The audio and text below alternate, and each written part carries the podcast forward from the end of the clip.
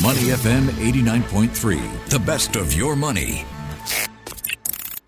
Market View on Money FM 89.3. Joining me now as we break down all the market action. Good morning, Ryan Huang. Good morning, Michelle. How are you feeling? Pretty good. How was your day at Milken? Oh my goodness, it was tremendous fun. I learned so much about tourism in Singapore. Do you know that there's Singapore that exists in Roblox? Ah, so it's another dimension for you to visit. Absolutely. Um, good fun and I think I'll post a link so everybody can watch the discussion all over again. Uh, let's start this morning with tales of two well known brands, Ryan. Both start with the letter B. Now, one brand sells petrol. That's easy, that one. The other, shoes and sandals. At least that's what I thought they were. More about that in a bit. One company on its way up, the other company on its way down. So, our two companies in focus this morning are BP and Birkenstock. Which one is up? Which one is down? Well, BP's CEO has abruptly exited, and Birkenstock is preparing to raise eight billion US dollars in a public share offering. Right? Explains everything. So let's start with the British petroleum giant BP, uh, where Bernard Looney, he's a long-time BP employee who became CEO in 2020. He's agreed to step down immediately. Why is that? Yeah, it comes down to personal relationships apparently he's been having some relationships with colleagues that he did not disclose. So that is apparently something that's been investigated against him before, and now there seems to be a second round of investigations. And he's been, well, according to the official statement, he has resigned.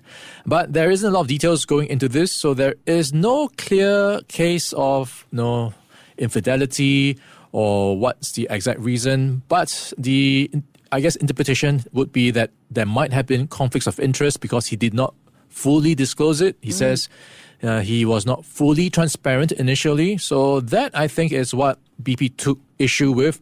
And I think it could have been also an excuse for the BP board to, in a sense, get rid of him because they were not happy with his performance. So Looney is the third BP CEO to leave abruptly in the past two decades. Pretty unusual for a job that pays as well as his. Looney's departure is the latest crisis for BP, whose stock has trailed behind that of its rivals since Russia invaded Ukraine. Ryan, what impact do you think uh, Looney's departure is likely to have on BP's business? Yeah, I would say when he first joined BP in the top job, it was quite promising because he was quite refreshing in a different way. He uh, presented himself as CEO. He was on Instagram quite a bit, you know, mingling with employees, photos of him, just hanging out. So it's like the guy you want to hang out with. Then it came with the various issues. You mentioned the Ukraine war, and then you've got a few missteps along the way, corporate wise. And the big one that seems to stand out the most is how there's been a push for many of these oil majors to be more ESG aware at least and try to transition towards that landscape. So he talked about spending more on solar, wind, and also cutting back on oil and gas production. But I think he did not manage it smoothly enough. So investors did not like the moves. Apparently, they felt they were not consulted. There was not enough. There was not enough communication. So BP's share price came under pressure. Mm. And then along the way, they decided, hey, maybe that's too radical, a bit of a too radical move if you want to transition from what they've been doing for so many years towards solar and wind. So they started to talk about refocusing on bioenergy, electric vehicle charging points, and hydrogen. So another pivot. And also cutting back on earlier pledges to cut back on production. So you have a bit of a, well, unclear path that BP has been taking in the past few years. And that's one reason perhaps why its share price performance has been lagging behind its peers. So that all wraps up into maybe this became an excuse for BP's board to kind of get rid of him to change the person at the top. That is an interesting point you raise about BP being unclear with the energy transition issue. Um, Looney bet big on transition to clean energy. His interim successor, Murray Auchincloss, says he will continue that policy, but many analysts expect the petro giant will end up reverting to its petroleum roots. Shares of BP fell nearly 3% in UK trade yesterday, but they rallied in New York overnight, close up 0.3%. On to to our second company, B company, Birkenstock. Were you ever a Birkenstock wearer? I have been thinking about it a lot because people swear by it. It's so comfortable, according to them. Hmm. Then I tried it and it didn't seem very special to me. Maybe it's just my feet. I have you tried it before? Not yet. Not yet. So I think you either know love it or you're just oh okay it's another sandal. It, I think it's like a croc. I will never wear one. Uh, so you've got to try it for yourself. Okay. It's quite different. It's cork based almost. That's the best I can describe it. It's a very different texture and it apparently Ah. molds itself to the shape of your feet. So apparently the more you wear it, the longer you wear it, the more comfortable it gets because of that property. It remembers your feet. Okay, fine. I'll try it. I'll try it out. Uh, what do we know though about Birkenstock's planned share offering? Yeah, this is a company that's been around for nearly 250 years and it now is filing for an IPO on the New York Stock Exchange. So I can imagine there are going to be a lot of fans who might be keen on this because there are a lot of Birkenstock fans. So this is going to be interesting to watch out for because we've been seeing quite a bit of talk about IPOs coming back into the scene. We've Yep. been hearing from ARM with what will be the biggest IPO this year at over $51 billion. So that is something that could spark a bit of a wave of IPOs. Now you've got Birkenstock in the mix, and Birkenstock could then use the money that is raised to expand its um, business overseas. You know, I always thought that Birkenstock sold sandals, but in its F1 filing for the IPO, do you know what Birkenstock calls its products? What does it called? Foot beds. Is it just a gimmicky branding? Birkenstock claiming that it is the inventor of the footbed and it produces every single footbed in its own facilities in Germany. In fact, this term, uh, which I've never heard of till this morning, I have to tell you, footbed, is used more than 100 times in the filing. So you think it catchy, gimmicky, or, um, you know, it helps it stand out. Yeah, I suppose it helps to have a story. Hey, footbeds is something that only Birkenstock has, and I guess that helps it to really, um, I guess, step up It is an intrigue factor for sure. I, I too would, like- would like my feet to have a bed. Um, do you, on a more serious note, would you say that Birkenstock's plans to go public are? Um, and you mentioned this a little earlier. Hmm. Can you elaborate? Do you think it's a sign that the IPO market is picking up? Yeah, it does look like the appetite is starting to come back for IPOs. People are trying to look for deals, especially those who have had a pretty good story. And I think Birkenstock has a good story, just like ARM. So that combination alongside what seems to be a pretty fundamentally sound company, the earnings are quite um, consistent, and you've got predictable growth and the profitability of Birkenstock. Have you seen the prices? No. They are in in some cases hundreds um, for the higher end ones. So there are margins there, and it's been also making the rounds on social media and popular culture. It was actually in the Barbie movie making a cameo. So it is starting to see some popularity, perhaps even with the younger crowds. When I think about Birkenstocks, I think hmm. about my parents and their generation, right? So it does look like maybe they're trying to win over the next generation. I think of people going camping. You know, I feel like that's what you should wear when you're camping, not when you're in public company. Birkenstock is changing those perceptions for sure. And it's interesting to see what its IPO is going to fuel too. Let's turn to the broader U.S. markets now. U.S. stocks finish mixed overnight. Investors digesting new economic data that shows that inflation in the United States is picking up again. The Dow Jones Industrial Average finished down 0.2%. The S&P 500 finished in the green, uh, as did the Nasdaq. It rose 0.3%. Let's return to those economic numbers. So the U.S. Consumer Price Index rose 3.7% in August compared with a year earlier. That's the biggest monthly gain of the year. What is fueling the rise in prices? Yeah, 3.7%, slightly higher than the consensus forecast of 3.6%. And it is the biggest monthly jump in 14 months. So you can read it as hotter than expected. And if you go into the core inflation numbers, which is what the Fed is more focused on, which strips out the volatile energy and food prices, that becomes a 0.3% rise, also bigger than the consensus forecast of 0.2%.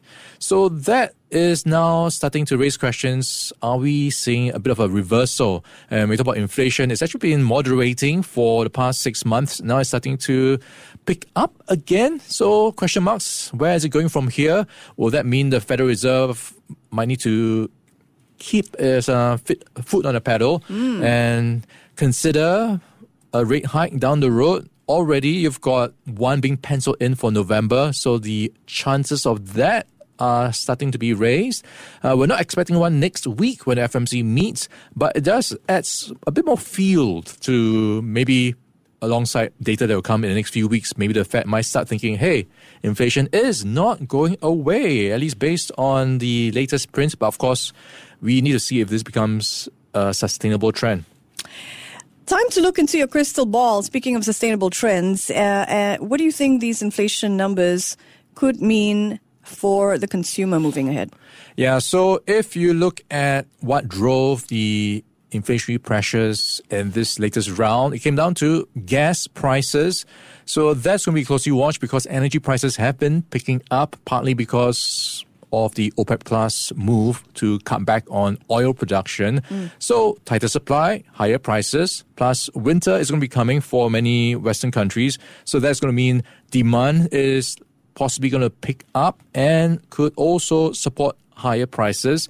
So, higher prices all around could mean more inflationary pressures to be dealt with. So, I think that's going to be something that could impact consumers, and then they might start thinking maybe I won't spend so much on my food that I'm going to be eating. And then it kind of have a potential knock on impact if the gas prices continue to stay elevated, then you might start see a bit of a shift in behavior. Mm. And then that is, uh, I, I guess, going to have a knock on impact on businesses down the road in terms of consumer spending. Keep an eye out on those gas prices. Time now for corporate news. We do it up or down style. Game show time. Let's start with American Airlines. Up or down? I am going with down for American Airlines. It's cutting its profit forecast for the third quarter, which might sound a bit strange when you think about how people have been trying to go overseas, revenge travel but it does look like it has to account for higher fuel costs and expenses, and partly because of a settlement or agreement it had to strike with its union, so higher wages. I join you in that down call. Airline counters, in fact, were some of the biggest losers on Wall Street overnight. And you know, further show of signs that inflation is cutting into their profits. American Airlines, for one, cut its forecast for its summer profits. It says fuel costs ran higher than it expected. American Airlines also has to pay pilots more than 200 million US dollars in retroactive pay following the adoption of a new labor contract. So AA shares fell 5.7% overnight. Definitely a down in my book, too. Let's look at the Olam Group, Ryan.